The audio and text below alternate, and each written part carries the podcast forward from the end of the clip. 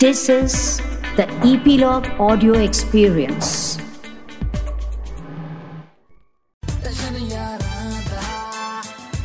Nine X session ਯਾਰਾਂ ਦਾ podcast ਸਤਿ ਸ਼੍ਰੀ ਅਕਾਲ ਜੀ ਵੈਲਕਮ ਟੂ 9x ਸੈਸ਼ਨ ਮੈਂ ਤੁਹਾਡਾ young we and 9x session ਯਾਰਾਂ ਦਾ ਪੋਡਕਾਸਟ ਦਾ ਇੱਕ ਹੋਰ ਬਹੁਤ ਹੀ ਜ਼ਿਆਦਾ ਲੈਜੈਂਡਰੀ ਐਪੀਸੋਡ ਦੇ ਵਿੱਚ ਤੁਹਾਡਾ ਬਹੁਤ-ਬਹੁਤ ਸਵਾਗਤ ਹੈ ਇਹ ਮੈਂ ਇਸ ਲਈ ਅਹ, ਕਹਿ ਰਿਹਾ ਇਹ ਤੁਹਾਨੂੰ ਪਤਾ ਲੱਗ ਜਾਊਗਾ ਥੋੜੀ ਦੇਰ ਤੱਕ ਪਤਾ ਲੱਗੂਗਾ ਪਰ।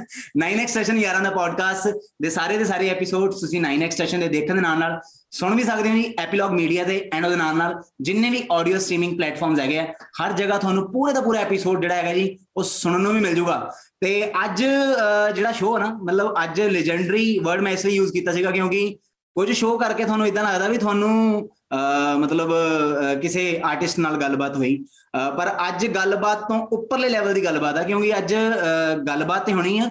ਨਾਲ ਦੇ ਨਾਲ ਇੱਕ ਸੁਪਨਾ ਵੀ ਸੱਚ ਹੋ ਰਿਹਾ।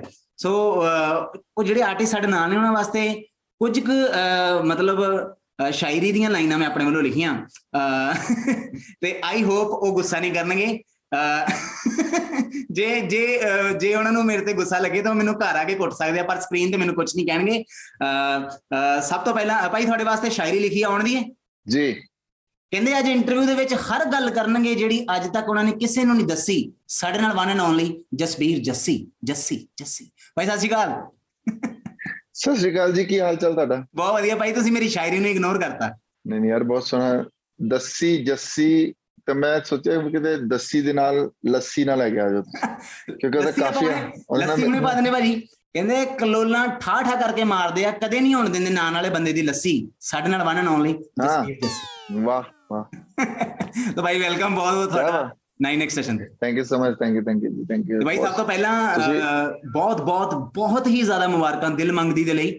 ਤੇ ਕੀ ਬਾਤ ਹੈ। ਕੀ ਕ੍ਰੀਏਸ਼ਨ ਔਰ ਮੈਂ ਇਹ ਗਾਣਾ ਬਣਨ ਤੋਂ ਪਹਿਲਾਂ ਵੀ ਸੁਣਿਆ ਸੀ ਮੈਂ ਖੁਸ਼ਕਿਸਮਤ ਹਾਂ ਹੈਨਾ ਵੀਡੀਓ ਬਣਨ ਤੋਂ ਪਹਿਲਾਂ ਜੀ। ਜੀ ਜੀ ਤਾਂ ਭਾਈ ਬੈਸਟ ਵਿਸ਼ੇਸ। ਬਹੁਤ ਵਧੀਆ ਲੱਗਿਆ ਗਾਣਾ ਕਿੱਦਾਂ ਦੀ ਫੀਲਿੰਗਸ ਚੱਲ ਰਹੀਆਂ ਇਸ ਟਾਈਮ ਤੇ ਬਹੁਤ ਖੂਬਸੂਰਤ ਬੜੀਆਂ content feeling feeling very content ਕਿ ਉਹਦਾ ਕਾਰਨ ਇਹ ਹੈ ਕਿ ਬੜੇ ਟਾਈਮ ਤੋਂ ਮੇਰਾ ਜਿਹੜਾ ਕਮਰਸ਼ੀਅਲ ਕੋਈ ਗਾਣਾ ਆ ਵੀ ਨਹੀਂ ਰਿਹਾ ਸੀ ਤੇ ਹਿੱਟ ਵੀ ਨਹੀਂ ਹੋ ਰਿਹਾ ਸੀ ਤੇ ਮੈਂ ਸੂਫੀ ਸੂਫੀ ਦੇ ਚੱਕਰ 'ਚ ਪਿਆ ਹੋਇਆ ਸੀ ਸੂਫੀ ਮੈਂ ਗਾ ਰਿਹਾ ਸੀ ਮੈਂ ਚੱਕਰ ਨਹੀਂ ਪਿਆ ਸੀ ਸੂਫੀ ਮੇਰੇ ਅੰਦਰ ਦੀ ਇੱਕ ਆਵਾਜ਼ ਹੈ ਸੂਫੀ ਜਿਹੜੀਆਂ ਚੀਜ਼ਾਂ ਹੀਰ ਹੈ ਬਾਬਾ ਬੁੱਲੇ ਸ਼ਾਹ ਜਾਂ ਕਲਾਸਿਕ ਕੁਝ ਚੀਜ਼ਾਂ ਜਿਹੜੀਆਂ ਹੁੰਦੀਆਂ, ਉਹਨਾਂ ਨੂੰ ਮੈਂ ਕਰਦਾ ਰਹਿਣਾ ਤੇ ਉਹਦੇ ਵਿੱਚ ਬਹੁਤ ਸਾਰੇ ਲੋਕ ਮੈਨੂੰ ਪੁਸ਼ ਕਰ ਰਹੇ ਸੀ, ਜਿਵੇਂ ਕਪਿਲ ਸ਼ਰਮਾ, ਮੀਕਾ, ਬੱਬੂ, ਹਰਭਜਨ ਪਾਜੀ ਅਹ ਸਾਰੇ ਬੰਦੇ ਪੁਸ਼ ਕਰ ਰਹੇ ਸੀ ਵੀ ਕੁਝ ਕਮਰਸ਼ੀਅਲ ਲੈ ਕੇ ਆ ਕੁਝ ਕੁਝ ਕਮਰਸ਼ੀਅਲ ਲੈ ਕੇ ਆ। ਜਿਸ ਵੀ ਬੰਦੇ ਨੂੰ ਮੈਂ ਮਿਲਦਾ ਸੀ, ਉਹ ਕਹਿੰਦਾ ਸੀ, ਯਾਰ ਜਦ ਦਿਲ ਲੱਗੀ ਵਰਗਾ ਕੁਝ ਲੈ ਕੇ ਆ, ਕੋਈ ਕੁੜੀ ਕੁੜੀ ਵਰਗਾ ਲੈ ਕੇ ਆ, ਕੋਕਾ ਵਰਗਾ ਕੁਝ ਲੈ ਕੇ ਆ। ਤੇ ਚੈਲੰਜ ਵੀ ਬਹੁਤ ਸੀਗਾ। ਦੈਨ ਇਹ ਗਾਣਾ ਲੋਕਾਂ ਨੇ ਐਪਰੀਸ਼ੀਏਟ ਬੜਾ ਕੀਤਾ, ਪਿਆਰ ਬੜਾ ਕੀਤਾ। ਮੇਰੇ ਮੇਰੇ ਚ ਕੌਨਫੀਡੈਂਸ ਬਿਲਕੁਲ ਨਹੀਂ ਸੀ ਹੈਗਾ ਸੱਚੀ ਪੁੱਛੋ ਤਾਂ ਮੈਂ ਬਹੁਤ ਹੀ, ਮੈਂ ਇੱਕ- ਇੱਕ ਤਰ੍ਹਾਂ ਨਾਲ ਹਾਂ ਹਾਂ ਹਾਂ ਟੀ ਸੀਰੀਜ਼ ਨੂੰ ਬੋਲੀ ਜਾ ਰਿਹਾ ਸੀ। ਟੀ ਸੀਰੀਜ਼ ਕਹਿੰਦੇ ਮੈਂ 20 ਨੂੰ ਰਿਲੀਜ਼ ਕਰਨਾ, ਮੈਂ ਕਿਹਾ ਜੀ 20 ਨੂੰ ਕਰ ਦਿਓ ਟੀ ਸੀਰੀਜ਼ ਕਹਿੰਦੇ ਇਹ ਕਰ ਦਿਓ ਮੈਂ ਕਿਹਾ ਜੀ ਇਹ ਕ- ਕਰ ਦਿਓ ਮੈਂ ਕੁਝ ਨਹੀਂ ਬੋਲ ਰਿਹਾ ਸੀ ਕਿਉਂਕਿ ਮੈਨੂੰ ਲੱਗ ਰਿਹਾ ਸੀ ਵੀ ਪਤਾ ਨਹੀਂ ਚੱਲਣਾ ਨਹੀਂ ਚੱਲਣਾ, ਪਰ ਮੈਨੂੰ ਲੱਗਿਆ ਸੀ ਚੱਲ ਯਾਰ, ਇੱਕ ਐਂਟਰੀ ਜੀ ਹੋ ਜਾਏਗੀ। ਬਟ ਲੋਕਾਂ ਨੇ ਪਿਆਰ ਜਿਹੜਾ ਦਿੱਤਾ ਔਰ ਸਾਰੀ ਟੀਮ ਨਵੀਂ ਸਿੰਬਾ ਸਿੰਘ, ਜੈਰੀ ਸਿੰਘ ਨਵੇਂ ਇਸ਼ਿਕਾ ਤਨੇਜਾ ਨਵੀਂ।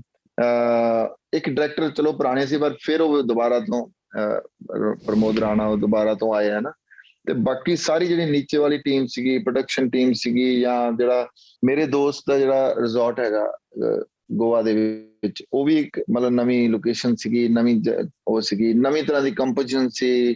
ਅਰੇਬਿਕ ਜਿਹੜਾ ਅਜ ਤੱਕ ਕਦੀ ਅਰੇਬਿਕ ਬੀਟ ਦੇ ਨਾਲ ਪੰਜਾਬੀ ਬਲੈਂਡ ਨਹੀਂ ਹੋ ਕੇ ਆਇਆ ਸੀ। ਹਿਪ ਹੌਪ ਤੇ ਹਮੇਸ਼ਾ ਹੁੰਦਾ ਰਹਿੰਦਾ।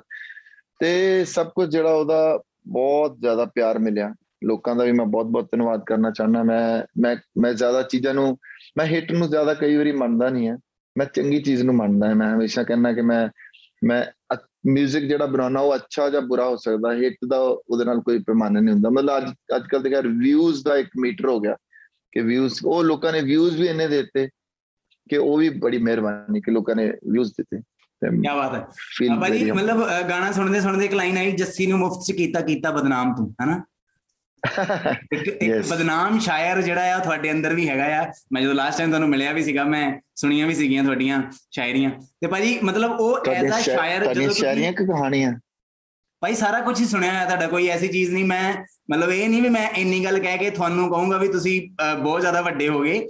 ਪਰ ਮੈਂ ਇਹ ਕਹੂੰਗਾ ਕਿ ਮੈਂ ਤਾਂ ਤੁਹਾਨੂੰ ਬਚਪਨ ਤੋਂ ਹੀ ਸੁਣਦਾ ਆ ਰਿਹਾ ਨਾ ਭਾਜੀ ਹੈ ਨਾ ਥੈਂਕ ਯੂ ਥੈਂਕ ਯੂ ਵੀਰੇ ਭਾਈ. ਜੇ ਜੇ ਮੈਂ ਬਚਪਨ ਤੋਂ ਸੁਣਦਾ ਆ ਰਿਹਾ ਮੈਂ ਜਦੋਂ ਬਚਪਨ 'ਚ ਤੁਹਾਨੂੰ ਦੇਖਣਾ ਸ਼ੁਰੂ ਕੀਤਾ ਸੀ ਤੁਸੀਂ ਉਦੋਂ ਵੀ ਇਦਾਂ ਦੇ ਸੀ ਅੱਜ ਵੀ ਤੁਸੀਂ ਇਦਾਂ ਦੇ ਹੀ ਹੋ ਗਾਉਣ ਦੇ ਮਾਮਲੇ 'ਚ ਵੀ ਔਰ ਖਾਣ ਪੀਣ ਦੇ ਮਾਮਲੇ 'ਚ ਵੀ ਤੇ ਰਹਿਣ ਸਹਿਣ ਵੀ ਉਦਾਂ ਦਾ ਔਰ ਸਰੀਰਿਕ ਪ੍ਰੋਪਰ ਮਾਹੌਲ ਵੀ ਉਦਾਂ ਦਾ ਹੀ। ਭਾਈ ਇਹਦਾ ਕੀ ਰਾਜ਼ ਆ ਯਾਰ? ਮਤਲਬ ਅੱਜ ਕੱਲ ਤੇ ਲੋਕੀ 2-3 ਸਾਲਾਂ ਦੇ ਵਿੱਚ ਹੀ ਠਾਠ ਹੀ ਹੋ ਜਾਂਦੇ ਆ।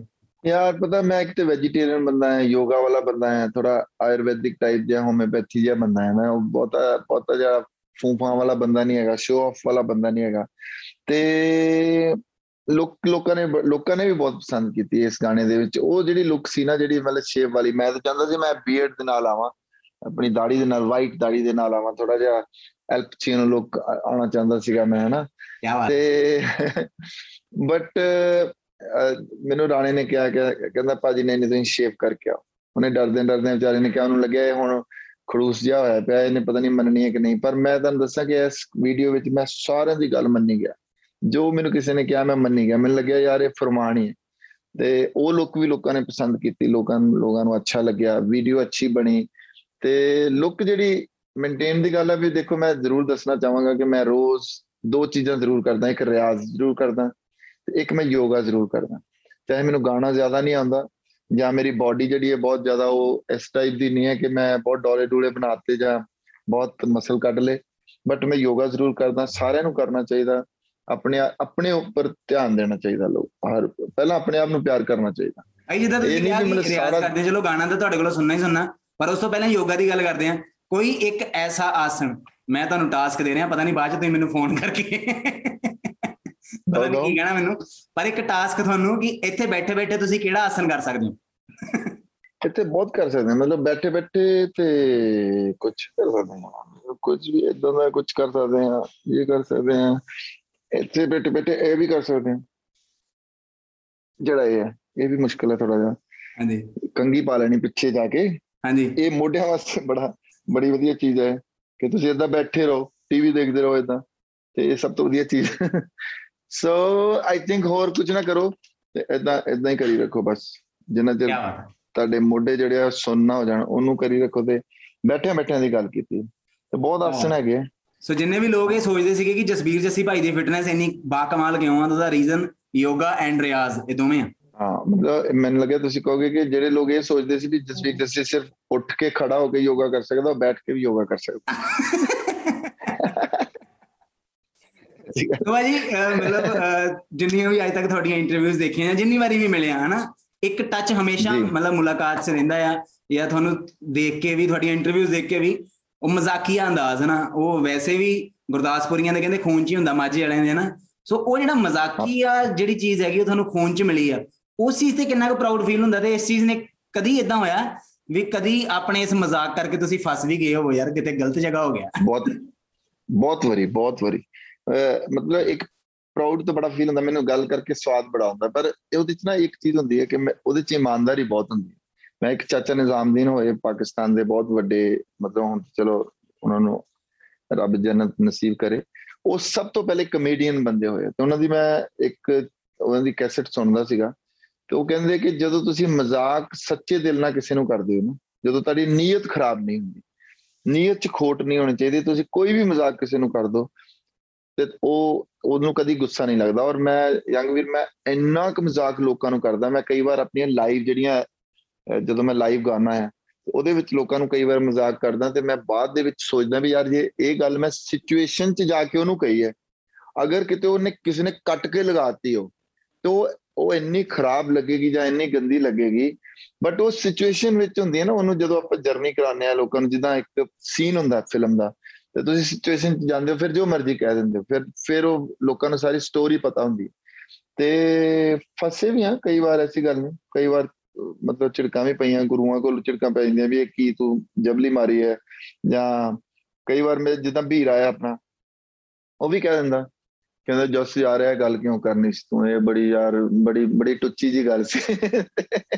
ਉਹ ਕੀ ਹੁੰਦਾ ਜਦੋਂ ਤੁਸੀਂ ਬੋਲ ਜਦੋਂ ਫਲੋ ਫਲੋ ਤੁਸੀਂ ਨਹੀਂ ਪਤਾ ਚੱਲਦਾ ਜ਼ਿਆਦਾ ਹੋ ਵਾਰੀ ਨਾ, ਹਾਂ ਉਹ ਫਲੋ ਦੇ ਵਿੱਚ ਕਦੀ ਕਦੀ ਤੁਸੀਂ ਜਦੋਂ ਫਿਰ ਭੱਕੇ ਹੁੰਦੇ ਹੋ ਫਿਰ ਬੋਲ ਦਿੰਦੇ ਹੋ ਫਿਰ ਬਾਅਦ ਦੇ ਵਿੱਚ ਬੰਦਾ ਸੋਚਦਾ ਕਿ ਯਾਰ ਔਰ ਮੈਂ ਬਹੁਤ ਵੱਡੇ ਵੱਡੇ ਬੰਦਿਆਂ ਨੂੰ ਵੀ ਕਈ ਵਾਰੀ ਕੋਈ ਗੱਲ ਬੋਲ ਦਿੰਦਾ ਮੈਂ ਮੈਂ ਉਹ ਮਜ਼- ਮਤਲਬ ਪਰ ਉਹ ਚ ਸਚਾਈ ਹੁੰਦੀ ਇਸ ਕਰਕੇ ਘੱਟ ਫਸਣ ਦੇ ਚਾਂਸ ਹੁੰਦੇ ਆ ਪਰ ਇੱਕ ਦ ਇੱਕ ਦੀ ਵਾਰੀ ਜੇ ਫਸੇ ਵੀ ਆ ਤਾਂ ਮਾਫੀ ਇਹ ਇਹ ਸਭ ਤੋਂ ਵਧੀਆ ਚੀਜ਼ ਹੈ ਮਾਫੀ ਮੰਗਣੀ ਜਿਹੜੀ ਹੈ ਨਾ ਉਹ ਸਭ ਤੋਂ अच्छी चीज होती है क्या बात है जे कहते किसी ने कुछ मजाक इस- कर भी कुछ इस तरह मैंने जिंदगी को आसान किया कईयों से माफी मांगी कईयों को माफ किया है ना ਮਾਫ ਕੀ ਬਸ। ਉਹ ਜੇ ਤੁਸੀਂ ਗਲਤ ਹੋ ਤੇ ਮਾਫੀ ਮੰਗ ਲਓ ਤਾਂ ਉਹ 'ਚ ਕੋਈ ਪ੍ਰੋਬਲਮ ਨਹੀਂ। ਔਰ ਤੁਹਾਡੀ ਨੀਅਤ ਸਾਫ਼ ਬਸ ਮੈਂ ਨੀਅਤ ਤੇ ਬਹੁਤ ਜ਼ਿਆਦਾ ਧਿਆਨ ਦਿੰਦਾ ਕਿ ਨੀਅਤ ਸਾਫ਼ ਹੋਣੀ ਚਾਹੀਦੀ ਹੈ।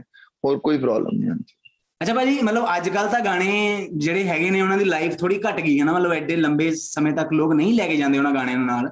ਪਰ ਉਹ ਜਿਹੜੇ ਗਾਣੇ ਅੱਜ ਵੀ ਸਾਡੇ ਨਾਲ ਆ, ਦਿਲ ਲੈ ਗਈ ਕੁੜੀ ਗੁਜਰਾਤ ਦੀ ਹੋ ਗਿਆ, ਕੋਕਾ ਕੋਕਾ ਕੁੜੀ ਕੁੜੀ, ਕੋਈ ਵੀ ਪਾਰਟੀ ਹੋਵੇ, ਕੋਈ ਵੀ ਸ਼ਾਦੀ ਹੋਵੇ, ਅੱਜ ਵੀ ਉਹ ਸਾਰੀਆਂ ਚੀਜ਼ਾਂ ਸਾਡੇ ਨਾਲ ਆ ਉਹ ਮਤਲਬ ਭਾਜੀ ਉਹ ਚੀਜ਼ਾਂ ਜਦੋਂ ਬਣੀਆਂ ਸੀ ਹਨਾ ਉਸ ਪਿਓਰਿਟੀ 'ਚ ਤੇ ਅੱਜ ਦੀ ਪਿਓਰਿਟੀ 'ਚ ਕਿੰਨਾ ਕੁ ਫਰਕ ਹੈ ਤੁਹਾਨੂੰ ਲੱਗਦਾ ਵੀ ਅੱਜ ਦਾ 뮤직 ਇੰਨਾ ਜ਼ਿਆਦਾ ਲ- ਅ, ਲੰਬਾ ਚੱਲਣ ਵਾਲਾ ਕਿਉਂ ਨਹੀਂ ਹੈਗਾ ਉਹਦੇ ਉਹਦਾ ਸਿਰਫ ਕਾਰਨ ਹੈ ਮੈਲੋਡੀ ਨਹੀਂ ਹੈ ਅੱਜ ਦੇ 뮤직 ਵਿੱਚ ਜਿਹੜੀ ਹੈ ਮੈਲੋਡੀ ਨਹੀਂ ਹੈ ਜਿਹੜੇ ਮੈਲੋਡੀ ਵਾਲੇ ਗਾਣੇ ਆ ਉਹ ਮੈਲੋਡੀ ਤੇ ਜਿੰ- ਜ਼ਿੰਦਾ ਰਹਿੰਦੀ ਹੈ ਤੇ ਅੱਜ ਕੱਲ ਕੀ ਹੈ ਹੁਣ ਤੁਸੀਂ ਦੇਖਿਆ ਸਾਰੇ ਹੀ ਗਾਣੇ ਜਿਹੜੇ ਇੱਕੋ ਤਰਜ਼ ਵਿੱਚ ਆ ਇੱਕੋ ਹੀ ਤਰ੍ਹਾਂ ਦੀ ਬੀਟ ਹੁੰਦੀ, ਇੱਕੋ ਤਰ੍ਹਾਂ ਦੀ ਤਰਜ਼ ਹੁੰਦੀ ਹੈ। ਉਹ ਲੈਕ ਆਫ ਨੌਲੇਜ ਵੀ ਕਹਿ ਸਕਦੇ ਹਾਂ ਆਪਾਂ, ਜਿਹੜੇ ਬੰਦੇ ਸਿੱਖਦੇ ਨਹੀਂ ਹੈ ਜਾਂ ਜਿਹੜੇ ਬੰਦੇ, ਹੁਣ ਵੀ ਕਿਸੇ ਬੰਦੇ ਨਾਲ ਮੇਰੀ ਬੱਚੇ ਨਾਲ ਗੱਲ ਹੋ ਰਹੀ ਸੀ, ਮੈਂ ਉਹਨੂੰ, ਉਹ ਬਹੁਤ ਸੋਹਣੀਆਂ ਟਿਊਨਸ ਬਣਾਉਂਦਾ। ਮੈਂ ਕਿਹਾ, ਯਾਰ ਜੇ ਲੌਂਗ ਚੱਲਣਾ, ਜੇ ਤੂੰ ਚਾਹਨਾ ਕਿ ਸਾਰੀ ਉਮਰ ਤੇਰੀਆਂ ਤਰਜ਼ਾਂ ਲੋਕ ਸੁਣਦੇ ਰਹਿਣ, ਤੇ ਫਿਰ ਤੂੰ ਸਿੱਖ ਥੋੜਾ ਜਿਹਾ। ਹੁਣ ਚਰਨਜੀਤ ਊਜਾ ਸਾਹਿਬ ਹੈ, ਜਾਂ ਹੋਰ ਜਿਹੜੇ ਬੰਦੇ ਆਪਣੇ ਲੋਕ ਨੇ, ਜਿਹੜੇ ਟਿਊਨ ਬਣਾਉਂਦੇ ਜਿਨ੍ਹਾਂ ਨੂੰ ਨੌਲੇਜ ਹੈ, ਜਿਨ੍ਹਾਂ ਨੂੰ ਪਤਾ ਹੈ ਵੀ ਟਿਊਨ ਨੂੰ ਅਲੱਗ ਕਿੱਦਾਂ ਕਰਨਾ?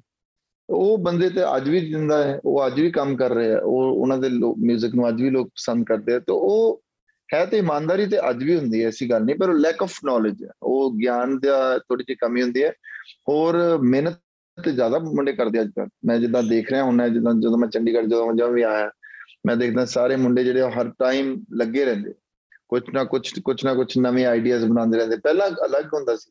ਜਦੋਂ ਅਸੀਂ ਸ਼ੁਰੂ ਕੀਤਾ ਸੀ, ਉਦੋਂ ਅਸੀਂ ਤਬਲਾ ਹਾਰਮੋਨੀਅਮ ਦੇ ਨਾਲ ਬੈਠਦੇ ਸੀ ਪਹਿਲੇ ਟਿਊਨਾਂ ਬਣਾਉਂਦੇ ਸੀ ਫਿਰ ਉਸ ਤੋਂ ਬਾਅਦ ਟਿਊਨਾਂ ਬਣਾ ਕੇ ਫਿਰ ਉਹ ਚ ਅੱਠ ਟਿਊਨਾਂ ਜਿਹੜੀਆਂ ਉਹਨੂੰ ਅਲੱਗ ਕਰਦੇ ਸੀ ਅੱਠ ਨਹੀਂ ਪਹਿਲਾਂ 30 ਕਰਦੇ ਸੀ 30 ਚੋਂ ਫਿਰ 8 ਕਰਦੇ 15 ਕਰਦੇ ਸੀ ਫਿਰ 8 ਤੇ ਆਉਂਦੇ ਸੀ ਇਦਾਂ ਕਰਕੇ ਰਿਕਾਰਡ ਕਰਦੇ ਸੀ ਕਈ ਵਾਰੀ 10 ਗਾਣੇ ਰਿਕਾਰਡ ਕਰਦੇ ਸੀ ਤੇ 8 ਰੱਖਦੇ ਸੀ ਹੁਣ ਜਿਹੜਾ ਹੁਣ ਹੁਣ ਆਈਡੀਆ ਦਾ ਮੁੱਲ ਹੈ 뮤직 ਦਾ ਨਾਲ ਵੀ ਪਤਾ ਲੱਗਦਾ ਕਿ 뮤직 ਕਿੱਦਾਂ ਦਾ ਬਣ ਰਿਹਾ ਇਹ ਇਹ ਕੰਪੋਜੀਸ਼ਨ ਕਿੱਦਾਂ ਦੀ ਲੱਗ ਰਹੀ ਹੈ ਜਿਵੇਂ ਇਹ ਗਾਣਾ ਵੀ ਸਾਡਾ ਬਣਿਆ ਇਸ ਗਾਣੇ ਦਾ ਵੀ ਇਦਾਂ ਹੀ ਸੀਗਾ ਸੰਜੇ ਨੇ ਇੱਕ ਵਾਰੀ ਸ਼ੁਰੂ ਕੀਤਾ ਇਸ਼ਿਕਾ ਵੀ ਉੱਥੇ ਬੈਠੀ ਹੋਈ ਸੀ ਤੇ ਸਿੰਬਾ ਸਿੰਘ ਜਾਰੀ ਸਿੰਘ ਇਹ ਸਾਰੇ ਸੀਗੇ ਤੇ ਉਹਨੇ ਸੰਜੇ ਮੇਰਾ ਦੋਸਤ ਹੈ ਸੰਜੇ ਕੁਲਰ ਜੀ ਦਾ ਰਿਜ਼ੋਰਟ ਹੈ तो संजय ने कहा यार जैसी कुछ अरेबिक के साथ कुछ मिक्स करते हैं तो मैं क्या चलो देखते हैं चलो म्यूजिक सुनते हैं पहले म्यूजिक सुनिया आना का म्यूजिक सुनिया इधर उधर कई म्यूजिक सुने थे बीट बीटा अच्छी लगन लगिया मैं यार ये इन्नी बीपीएम की बीट है चलो आप करते हैं इन्हू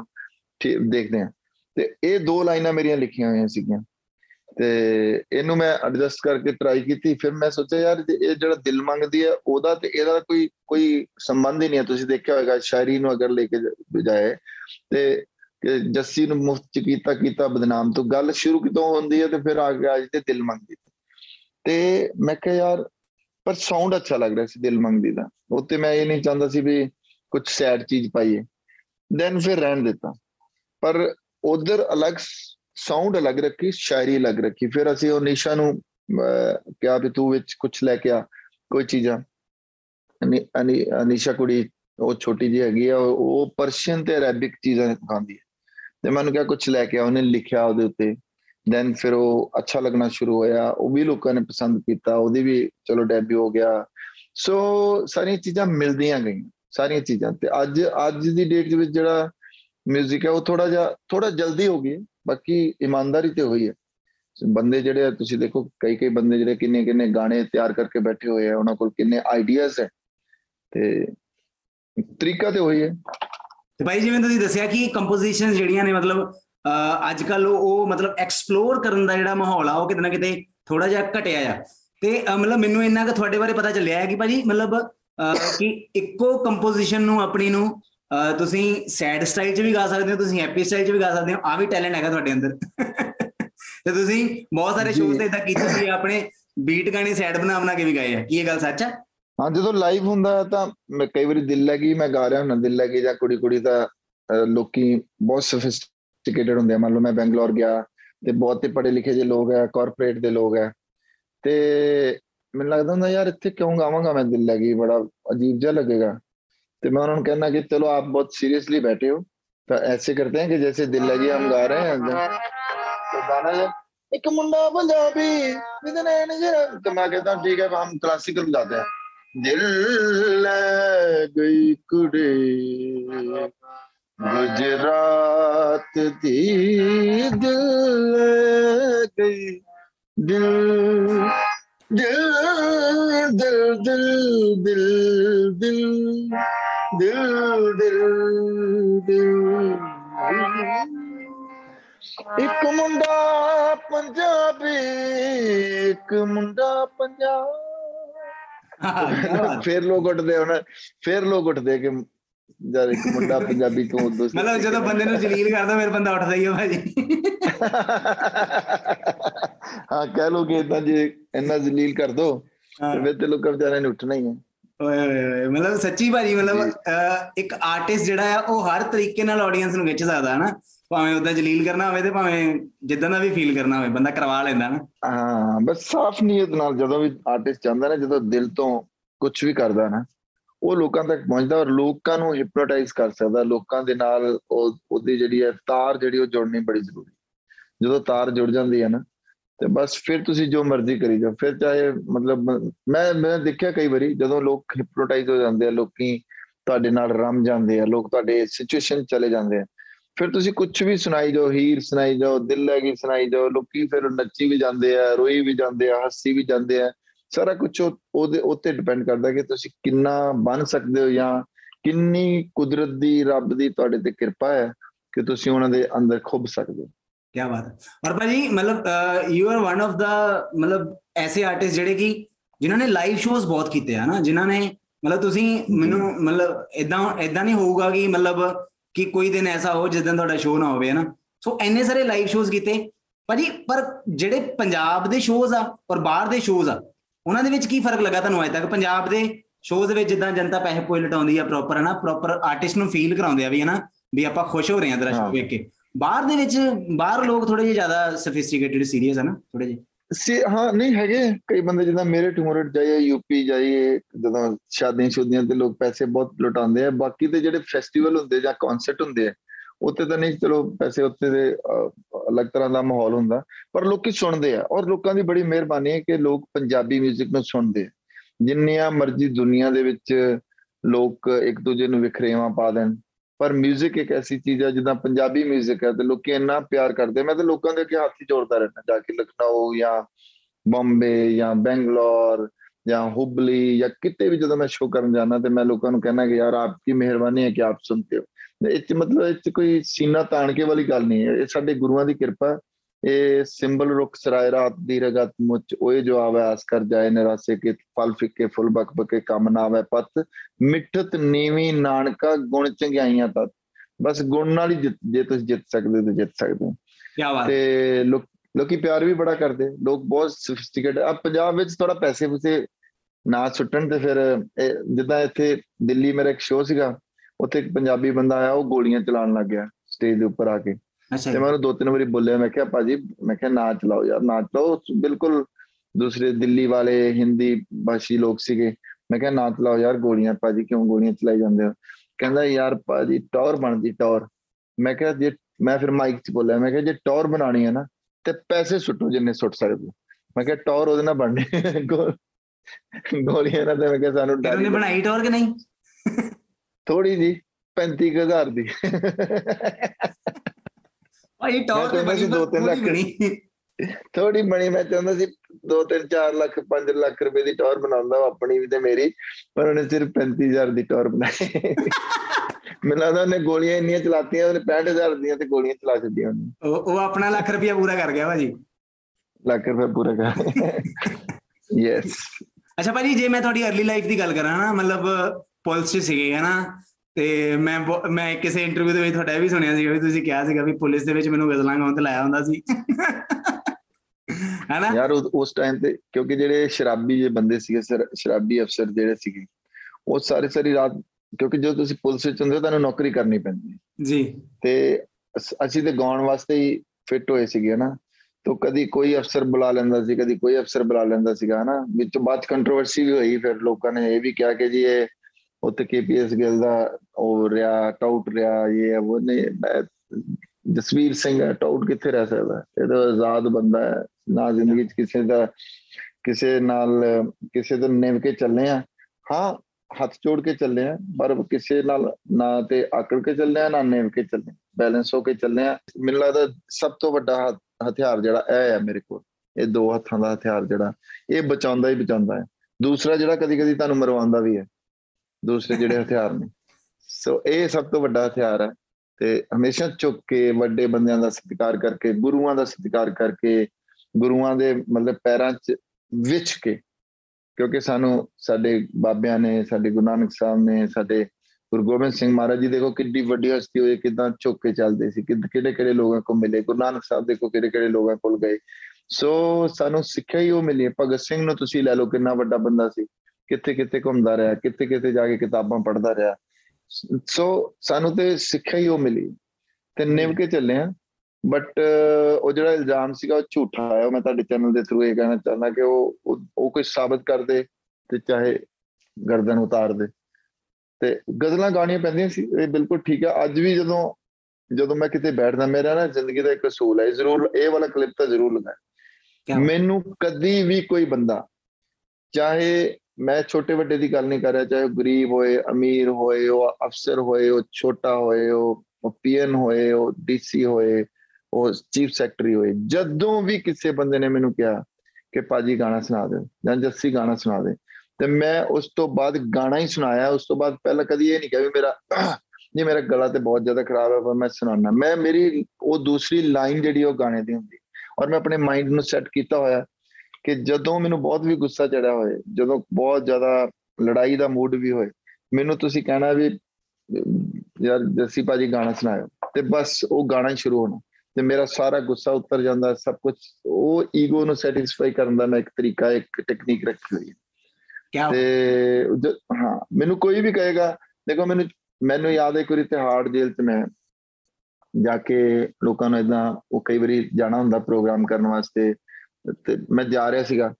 ਜਦੋਂ ਮੈਂ ਜਾ ਰਿਹਾ ਸੀ ਤੇ ਮੈਂ ਹਿੰਦੀ ਹਿੰਦੀ ਗਾਣੇ ਸੁਣਾ ਕੇ ਉੱਤੇ ਸਾਰੇ ਕੈਦੀਆਂ ਨੂੰ ਮੈਂ ਅਸੀਂ ਜਾ ਰਹੇ ਸੀਗੇ। ਤੇ ਜਦੋਂ ਨਿਕਲ ਰਹੇ ਸੀ ਤੇ ਉਹ ਦੋ ਤਿੰਨ ਆਪਣੇ ਪੰਜਾਬੀ ਮੁੰਡੇ ਸੀ ਉਹਨਾਂ ਨੇ ਆਵਾਜ਼ ਉਹ ਜੱਸੀ ਕਹਿੰਦਾ ਯਾਰ ਕੋਈ ਪੰਜਾਬੀ ਗਾਣਾ ਵੀ ਸੁਣਾ ਫਿਰ ਉੱਥੇ ਖੜੇ ਹੋ ਕੇ ਕੁਲਦੀਪ ਮਾਨਕ ਦਾ ਗਾਣਾ ਸੁਣਾ ਕੇ ਆਇਆ ਸੋ ਜਿੱਥੇ ਵੀ ਕਦੀ ਕਿਸੇ ਨੇ ਕਿਹਾ ਅੱਜ ਤੱਕ ਕਿਸੇ ਨੇ ਜਵਾਬ ਨਹੀਂ ਦਿੱਤਾ। ਚਾਹੇ ਉਹ ਸਾਧ ਹੋਏ ਤੇ ਚਾਹੇ ਉਹ ਚੋਰ ਹੋਏ। ਕਿਆ ਬਾਤ। ਉਹ ਉਹਦੇ ਵਾਸਤੇ ਮੇਰਾ ਕ੍ਰਾਈਟੇਰੀਆ ਜਿਹੜਾ ਉਹ ਇੱਕੋ ਜਿਹਾ ਹੀ ਹੈ। ਜੇਲ੍ਹ 'ਚ ਵੀ ਭਾਈ ਦੇਖ ਲਓ ਤੁਸੀਂ ਪਰਫਾਰਮ ਕੀਤਾ ਹੋਇਆ ਨਾ। ਬਹੁਤ ਜੇਲਾਂ 'ਚ ਕੀਤਾ ਕਿਉਂਕਿ ਮੈਨੂੰ ਯਾਦ ਹੈ ਸਰਦੂਲ ਭਾਜੀ ਜਿਹੜੇ ਨਾ ਉਹ ਇੱਕ ਬੜਾ ਵਹਿਮ ਪਾਉਂਦੇ ਹੁੰਦੇ ਸੀ। ਉਹ ਕਹਿੰਦੇ ਸੀ ਕਿ ਜੇਲ੍ਹ ਦੀ ਰੋਟੀ ਵੀ ਕਦੀ ਕਦੀ ਖਾਣੀ ਚਾਹੀਦੀ ਹੈ ਜਾ ਕੇ ਏਦਾਂ ਹੀ। ਨਹੀਂ ਭਾਜੀ ਜੇਲ੍ਹ 'ਚ ਗਾਉਣ ਲੱਗੇ ਤਾਂ ਬੰਦੇ ਨੂੰ ਬੜਾ ਹਿਸਾਬ ਨਾਲ ਗਾਉਣਾ ਪੈਂਦਾ ਹੋਣਾ। ਬਾਅਦ 'ਚ ਪਤਾ ਲੱਗੇ ਕੁਛ ਇਦਾਂ ਦਾ ਗਾਤਾ ਤੇ ਉਹਨਾਂ ਸਿੱਧਾ ਹੀ ਜੇਲ੍ਹ 'ਚ ਦੇਣਾ।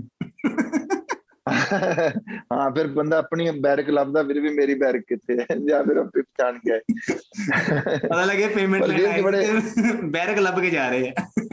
ਪਰ ਮੈਂ ਤੁਹਾਨੂੰ ਦੱਸਿਆ ਜਿਹੜੇ ਇਹ ਜਿਹੜੇ ਜਿਹੜੇ ਥੋੜੇ ਜਿਹੇ ਦੂਸਰੇ ਐਕਸਟ੍ਰੀਮਿਸਟ ਟਾਈਪ ਦੇ ਜਿਹੜੇ ਮਾਈਂਡ ਹੁੰਦੇ ਆ ਨਾ ਉਹ ਗਾਣਾ ਬਹੁਤ ਸੁਣਦੇ ਆ। ਉਹ ਗਾਇਕੀ ਨੂੰ ਬਹੁਤ ਸੁਣਦੇ ਆ। ਉਹਨਾਂ ਨੂੰ ਤੁਸੀਂ ਜਿੰਨੀ ਗਾਇਕੀ ਸੁਣਾਓਗੇ ਉਹ ਗਾਇਕੀ ਨੂੰ ਸੁਣਦੇ ਆ। ਤੇ ਉੱਥੇ ਵੀ ਇੱਕ ਅਲੱਗ ਤਰ੍ਹਾਂ ਦਾ ਮਜ਼ਾ ਹੁੰਦਾ ਅਲੱਗ ਤਰ੍ਹਾਂ ਦੇ ਸਿਸਟਮ ਹੁੰਦੇ ਆ। ਜਦੋਂ ਦਿੱਲੀ ਦੀ ਜੇਲ੍ਹ ਜਾਈਦਾ ਤਾਂ ਉਹ ਤਿਹਾੜ ਜੇਲ੍ਹ ਟਾਈਪ ਉਹ ਥੋੜੀ ਅਲੱਗ ਹੈ ਉੱਥੇ ਹਰਿਆਣਵੀ ਵੀ ਹੁੰਦੇ ਆ ਉੱਥੇ ਪੰਜਾਬੀ ਮੁੰਡੇ ਵੀ ਹੁੰਦੇ ਆ ਬਾਕੀ ਲੋਕ ਵੀ ਹੁੰਦੇ ਸਾਰੇ ਤਰ੍ਹਾਂ ਦੇ ਲੋਕ ਤੁਹਾਨੂੰ ਉੱਥੇ ਮਿਲਦੇ ਆ ਵੱਡੇ ਛੋਟੇ ਕ੍ਰਿਮੀਨਲ ਵੀ ਹੁੰਦੇ ਆ ਕੁਝ ਵਿਚਾਰੇ ਨਜਾਇਜ਼ ਵੀ ਫਸੇ ਹੁੰਦੇ ਆ ਇਦਾਂ ਵੀ ਕੈਦਾਂ ਕੱਟ ਰਹੇ ਹੁੰਦੇ ਤੇ ਉਹਨਾਂ ਨੂੰ ਜਦੋਂ ਗਾਣਾ ਸੁਣਾਉਂਦੇ ਆ ਨਾ ਕਿਉਂਕਿ ਮਾਈਂਡ ਬੜਾ ਉਹਨਾਂ ਦਾ ਡਾਇਵਰਟ ਹੋ ਇਮੋਸ਼ਨਲੀ ਜਾਂਦਾ ਬਿਲਕੁਲ ਚੀਜ਼ਾਂ ਬਦਲ ਜਾਂਦੀਆਂ। ਹਾਂਜੀ। ਤੇ ਭਾਜੀ ਮਤਲਬ ਜਿੱਦਾਂ ਅੱਜ ਤੱਕ ਤੁਸੀਂ ਇੰਨੇ ਸ਼ੋਜ਼ ਕੀਤੇ ਜ਼ਿਆਦਾ ਤੋਂ ਜ਼ਿਆਦਾ ਆਡੀਅנס ਤੁਸੀਂ ਬਹੁਤ ਜ਼ਿਆਦਾ ਦੇਖੀ ਹੋਣੀ ਆਪਣੀ ਲਾਈਫ ਦੇ ਵਿੱਚ ਹਨਾ ਵੀ ਇੰਨੇ ਬੰਦੇ ਆਏ ਤੁਹਾਡਾ ਸ਼ੋਅ ਵੇਖਣ। ਪਰ ਕੀ ਤੁਹਾਨੂੰ ਇਦਾਂ ਭਾਈ ਮਤਲਬ ਹਰ ਆਰਟਿਸਟ ਦੀ ਲਾਈਫ ਦੇ ਵਿੱਚ ਉਹਦੀ अर्ਲੀ ਲਾਈਫ ਦੇ ਵਿੱਚ ਕਿਤਨਾ ਕਿਤੇ ਇਦਾਂ ਜ਼ਰੂਰ ਹੋਇਆ ਹੁੰਦਾ ਵੀ ਉਹਨੇ ਐਕਸਪੈਕਟ ਕੀਤਾ ਹੁੰਦਾ ਕਿ ਆਡੀਅנס ਜ਼ਿਆਦਾ ਹੋਊਗੀ ਪਰ ਕਿਤਨਾ ਕਿਤੇ ਆਡੀਅנס ਘੱਟ ਹੋਈ। ਤੁਹਾਡੇ ਨਾਲ ਲਾਈਫ ਦੇ ਵਿੱਚ ਕਦੀ ਇਦਾਂ ਹੋਇਆ ਹੋਵੇ ਤੇ ਤੁਸੀਂ ਫਿਰ ਵੀ ਉੱਥੇ ਪਰਫਾਰਮ ਕੀਤਾ ਹੋਵੇ? ਹਾਂ ਹਾਂ ਕਦੀ ਕਈ ਵਾਰੀ ਦੋ ਤਿੰਨ ਪੰਜ ਪੰਜ ਸੱਤ ਵਾਰ ਹੋਇਆ ਹੋਏਗਾ ਇਦਾਂ ਕਿ ਮੈਨੂੰ ਯਾਦ ਹੈ ਇੱਕ ਦਿਨ ਅਸੀਂ ਜਦੋਂ ਗਵਾਲੀਅਰ ਸ਼ੋਅ ਕਰਨ ਗਏ ਸੀ ਤੇ ਉਦੋਂ ਨਿਰਭੈ ਕਾਂਡ ਹੋ ਗਿਆ ਸੀਗਾ। ਜੀ। ਤੇ ਉਹਦਾ ਬੜਾ ਰੌਲਾ ਪੈ ਰਿਹਾ ਸੀ। ਤੇ ਉਸੇ ਦਿਨ ਹੀ ਰਾਤ ਨੂੰ ਸ਼ੋਅ ਸੀ, ਮੈਂ ਉਹਨਾਂ ਨੂੰ ਕਿਹਾ ਵੀ ਕਿ ਤੁਸੀਂ ਕੈਨਸਲ ਕਰ ਲਓ, ਕਹਿੰਦੇ ਸਰ ਹਮਾਰਾ ਬਹੁਤ ਜ਼ਿਆਦਾ ਹੋ ਚੁੱਕਾ ਹੈ ਇਹ ਉਹ ਥੋੜਾ ਇੰਟਰਨੈਸ਼ਨਲ ਸੈਮੀਨਾਰ ਸੀਗਾ। ਤੇ ਮੈਂ ਉਹਦੇ 'ਚ ਪਰਫਾਰਮ ਕੀਤਾ, ਉਹਦੇ 'ਚ ਮੈਨੂੰ ਯਾਦ ਆ, ਉਹ ਸਿਰਫ ਸੈਮੀਨਾਰ ਵਾਲੇ ਲੋਕ ਸੀਗੇ, ਬਾਕੀ ਕੋਈ ਲੋਕ ਨਹੀਂ ਆਏ ਸੀ, ਜਿਹੜੇ ਉਹਨਾਂ ਨੇ ਐਡ ਕੀਤੀ ਹੋਈ ਸੀ ਜਾਂ ਜੇ ਉਹ ਉਹ ਲੋਕ ਨਹੀਂ ਆਏ ਸੀ ਕਿ ਲੋਕ, ਲੋਕਾਂ ਦਾ ਅਲੱਗ ਤਰੀਕੇ ਦਾ, ਲੋਕਾਂ ਨੂੰ ਲੱਗਿਆ ਹੋਵੇਗਾ ਕਿ ਕੈਨਸਲ ਹੋ ਜਾਣਾ। ਤੇ ਥੋੜੇ ਜਿਹੇ ਲੋਕ ਸੀ, ਉਹਨਾਂ ਵਾਸਤੇ ਗਾਇਆ, ਕਈ ਵਾਰੀ ਬਾਹਰ ਇੱਕ ਵਾਰੀ ਇੱਕ ਸ਼ੋਅ ਕੀਤਾ ਸੀਗਾ ਉੱਥੇ ਬਹੁਤ ਹੀ ਘੱਟ ਲੋਕ ਆਏ ਸੀਗੇ। ਉੱਥੇ ਕਿਹਾ ਟਿਕਟਾਂ ਲੈ ਕੇ ਵੀ ਆਉਂਦੇ ਇਸ ਕਰਕੇ ਵੀ ਕਈ ਵਾਰੀ ਫਲॉप ਹੋ ਜਾਂਦਾ ਸ਼ੋਅ ਉਹ ਵੀ ਇੱਕ ਪੰਗਾ ਹੁੰਦਾ ਸਾਰੇ ਆਰਟਿਸਟਾਂ ਨੂੰ ਸਹਿਣਾ ਤੇ ਪੈਂਦਾ ਹੀ ਇੱਕ ਦੋ ਵਾਰੀ। ਹੈ ਤੇ ਪਰ ਠੀਕ ਹੈ ਥੋੜੇ ਲੋਕ ਵੀ ਹੁਣ ਥੋੜੇ ਲੋਕਾਂ ਨੂੰ ਵੀ ਸੁਣਾ ਦਿਓ ਕੀ ਪ੍ਰੋਬਲਮ ਕੋਈ ਐਡੀ ਕੋਈ ਗੱਲ ਨਹੀਂ। ਕੀ ਬਾਤ ਹੈ। ਤੇ ਭਾਜੀ ਮਤਲਬ ਇੱਕ ਚੀਜ਼ ਤੁਹਾਡੇ ਨਾਲ ਬੜੀ ਵਧੀਆ ਤੁਹਾਡੇ ਹਿੱਸੇ ਆਈ ਆ ਮਤਲਬ ਤੁਸੀਂ ਖੁਸ਼ਕਿਸਮਤ ਹੋ ਉਸ ਮਾਮਲੇ 'ਚ। ਤੁਹਾਡੇ ਦੋਸਤ ਬੜੇ ਵਧੀਆ ਹਨਾ? ਅੱਜ ਵੀ ਮਤਲਬ। ਪੰਜਾਬੀ ਇੰਡਸਟਰੀ ਦੇ ਰਿਸਪੈਕਟਡ ਲੋਕ ਜਿਹੜੇ ਆ ਤੁਹਾਡੇ ਸਰਕਲ 'ਚ ਹਨਾ? ਸਵਰਗੀ ਸਰਦੂਲ ਭਾਜੀ ਬਹੁਤ ਅੱਛੇ ਦੋਸਤ ਸੀਗੇ ਤੁਹਾਡੇ ਹੰਸਰਾਜ ਭਾਈ ਨਾਲ ਬਹੁਤ ਪਿਆਰ ਆ ਤੁਹਾਡਾ ਦਲੇਰ ਭਾਜੀ ਮੀਕਾ ਭਾਜੀ।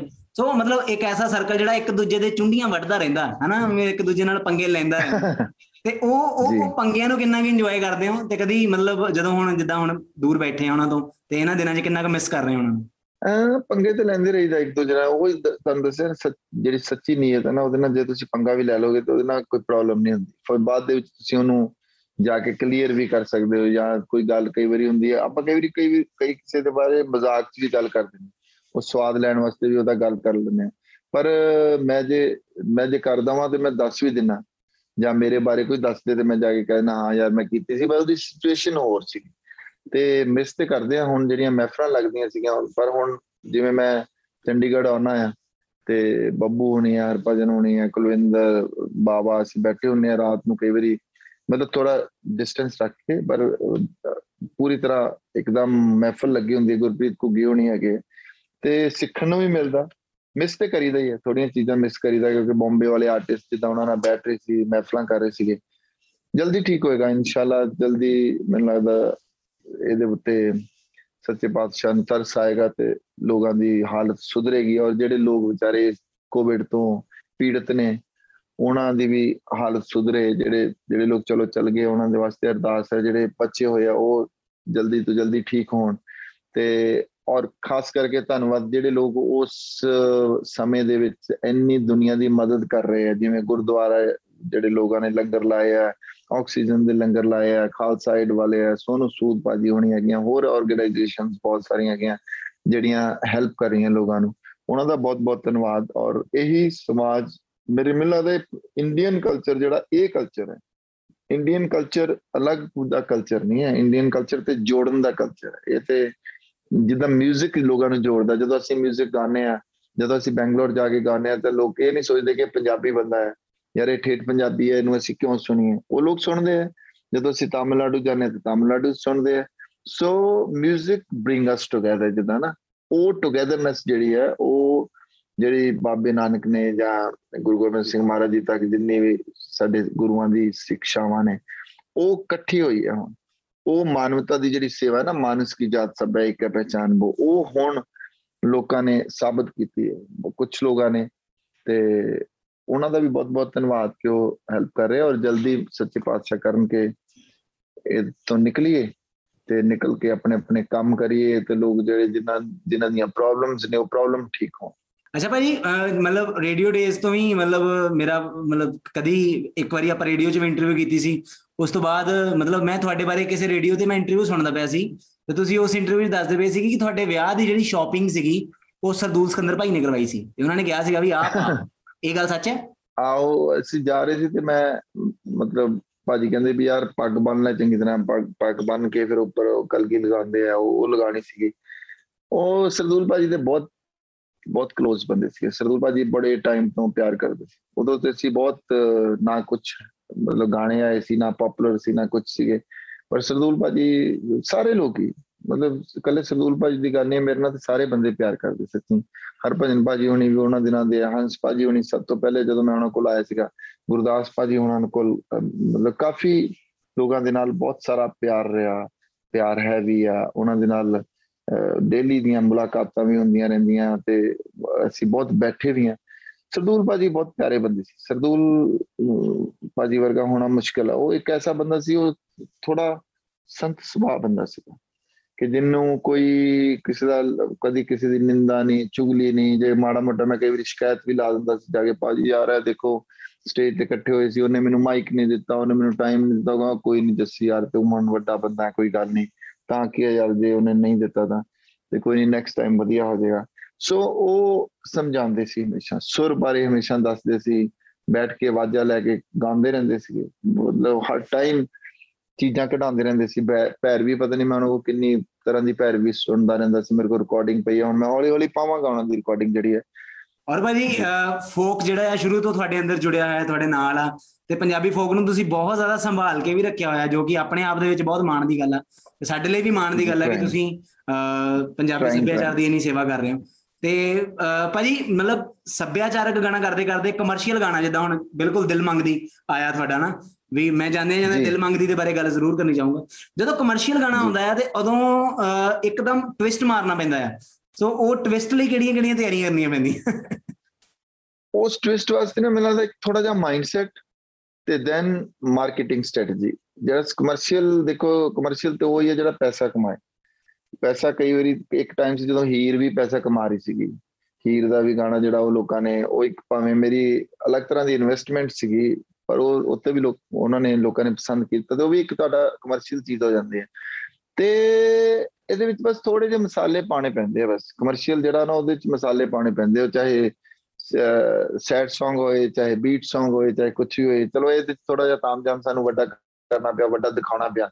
ਵੀਡੀਓ ਬਹੁਤ ਵੱਡਾ ਬਣਾਉਣਾ ਪਿਆ। ਉਹਦਾ ਕਾਰਨ ਇਹ ਸੀ ਕਿ ਜੇ ਅਸੀਂ ਟੀ ਸੀਰੀਜ਼ ਅਫੀਸ਼ੀਅਲ ਤੇ ਜਾ ਰਹੀ ਸੀ ਤੇ ਉਹਨੂੰ ਮੈਚ ਕਰਨਾ ਬੜਾ ਮੁਸ਼ਕਲ ਸੀ ਕਿਉਂਕਿ ਟੀ ਸੀਰੀਜ਼ ਅਫੀਸ਼ੀਅਲ ਵਿੱਚ ਸਾਰੇ ਹੀ ਵੱਡੇ ਆਰਟਿਸਟ ਹੈ ਉਹ ਚ ਕੋਈ ਮਤਲਬ ਲੋਕਲ ਟਾਈਪ ਦਾ ਆਰਟਿਸਟ ਨਹੀਂ ਹੈ। ਤੇ ਇਸ ਕਰਕੇ ਫਿਰ, ਪਰ ਮਜ਼ਾ ਆਇਆ, ਬੜਾ ਅੱਛਾ ਲੱਗਿਆ। ਰਾਣਾ ਪ੍ਰਮੋਦ ਨੇ ਵੀ ਬਹੁਤ ਅੱਛਾ ਕੰਮ ਕੀਤਾ। ਮੈਨੂੰ ਥੋੜਾ ਜਿਹਾ ਡਰ ਸੀਗਾ, ਮੈਨੂੰ ਲੱਗਿਆ ਕਿਉਂਕਿ ਉਹ ਪੰਜਾਬ ਦਾ ਹੀ ਕੰਮ ਹਮੇਸ਼ਾ ਕਰਦਾ ਤੇ ਇਹ ਨਾ ਹੋਏ ਕਿ ਬਹੁਤ ਅਲੱਗ ਤਰ੍ਹਾਂ ਦੀ ਵੀਡੀਓ ਬਣ ਜੇ ਜਿੱਦਾਂ ਦੀ ਮੈਂ ਵੀਡੀਓ ਅਜੇ ਤੱਕ ਨਹੀਂ ਬਣਾਈ। ਪਰ ਉਹਨੇ ਵੀ ਉਹਦਾ ਵੀ ਮਾਈਂਡ ਨੇ ਇੱਕਦਮ ਓਪਨ ਮਾਈਂਡ ਕਰਕੇ ਉਹਨੇ ਫਿਰ ਜਦੋਂ ਹਰ ਪਾਸਿਓਂ ਬਾਕਮਾਲ ਸੀ ਭਾਜੀ। ਸੋ ਬੈਸਟ ਵਿਸ਼ੇਸ ਭਾਜੀ ਦਿਲ ਮੰਗਦੀ ਗਾਣਾ ਆਇਆ। ਜਿਨੇ ਵੀ ਲੋਕ ਇਸ ਟਾਈਮ 9x ਸੈਸ਼ਨ ਤੇ ਦੇਖ ਰਹੇ ਆ ਸਾਰੇ ਗਾਣਾ ਜ਼ਰੂਰ ਇੱਕ ਵਾਰੀ ਦੇਖਿਓ ਜਾ ਕੇ ਐਂਡ ਸਰਚ ਕਰਿਓ ਸ਼ੇਅਰ ਕਰਿਓ ਵੱਧ ਤੋਂ ਵੱਧ ਜਿੰਨਾ ਕਰ ਸਕਦੇ ਹੋ। ਸੋ ਆ ਆ ਆ ਭਾਜੀ ਸਟ੍ਰੈਟਜੀ ਹੈ ਨਾ ਅਸਲ ਦੇ ਵਿੱਚ। ਜੀ ਜੀ ਜੀ ਜੀ ਬਿਲਕੁਲ ਸਹੀ ਗੱਲ ਹੈ। ਬਿਲਕੁਲ ਭਾਜੀ ਬਹੁਤ ਵਧੀਆ ਲੱਗਾ। ਆਲਵੇਜ਼ ਗੱਲਾਂ ਬਾਤਾਂ ਕਰਕੇ ਬਹੁਤ ਅੱਛਾ ਲੱਗਦਾ ਤੁਹਾਡੇ ਨਾਲ। ਤੇ ਮਤਲਬ ਜੇ ਰੱਬ ਨੇ ਚਾਂਸ ਦਿੱਤਾ ਦੁਬਾਰਾ ਤੁਹਾਡੀ ਮਹਿਫਿਲ ਦੇ ਵਿੱਚ ਦੁਬਾਰਾ ਫੇਰ ਬੈਠੂਗਾ। So thank you so much ਭਾਈ ਆਪਣਾ ਬਹੁਤ ਹੀ ਜ਼ਿਆਦਾ ਕੀਮਤੀ ਟਾਈਮ ਦੇਣ ਵਾਸਤੇ 9x session thank you so much thank you ਮਿਲਦੇ ਹਾਂ ਜਲਦੀ। ਹਾਂਜੀ ਭਾਈ। ਥੈਂਕ ਯੂ ਸੋ ਮਚ ਜੀ, ਤੁਹਾਡਾ ਵੀ ਸਾਰਿਆਂ ਦਾ 9x ਸੈਸ਼ਨ ਯਾਰਾਂ ਦਾ ਪੋਡਕਾਸਟ ਦੇ ਸਾਰੇ ਐਪੀਸੋਡਸ ਨੂੰ ਇੰਨਾ ਜ਼ਿਆਦਾ ਪਿਆਰ ਦੇਣ ਵਾਸਤੇ। ਐਂਡ 9x ਸੈਸ਼ਨ ਯਾਰਾਂ ਦਾ ਪੋਡਕਾਸਟ ਦੇ ਸਾਰੇ ਦੇ ਸਾਰੇ ਐਪੀਸੋਡਸ ਤੁਸੀਂ 9x ਸੈਸ਼ਨ ਦੇ ਦੇਖਣ ਦੇ ਨਾਲ ਨਾਲ ਸੁਣ ਵੀ ਸਕਦੇ ਹੋ ਜੀ। ਐਪੀਲੌਗ ਮੀਡੀਆ ਤੇ ਐਂਡ ਉਹਦੇ ਨਾਲ ਨਾਲ ਜਿੰਨੇ ਵੀ ਆਡੀਓ ਸਟ੍ਰੀਮਿੰਗ ਪਲੇਟਫਾਰਮਸ ਹੈਗੇ ਆ ਹਰ ਜਗ੍ਹਾ ਤੁਹਾਨੂੰ ਪੂਰੇ ਦਾ ਪੂਰਾ ਐਪੀਸੋਡ ਜਿਹੜਾ ਹੈਗਾ ਉਹ ਸੁਣਨ ਨੂੰ ਵੀ ਮਿਲ ਜੂਗਾ। ਤੇ ਆਪਣਾ ਖਿਆਲ ਰੱਖਿਓ ਆਪਾਂ ਮਿਲਦੇ ਹਾਂ ਨੈਕਸਟ ਵੀਕ ਇੱਕ ਹੋਰ ਬਹੁਤ ਹੀ ਜ਼ਿਆਦਾ ਗ੍ਰੈਂਡ ਤੇ ਘੈਂਟ ਐਪੀਸੋਡ ਦੇ ਨਾਲ। Keep watching 9x session station ਯਾਰਾਂ ਦਾ। 9x ਸਟੇਸ਼ਨ ਯਾਰਾਂ ਦਾ ਪੋਡਕਾਸਟ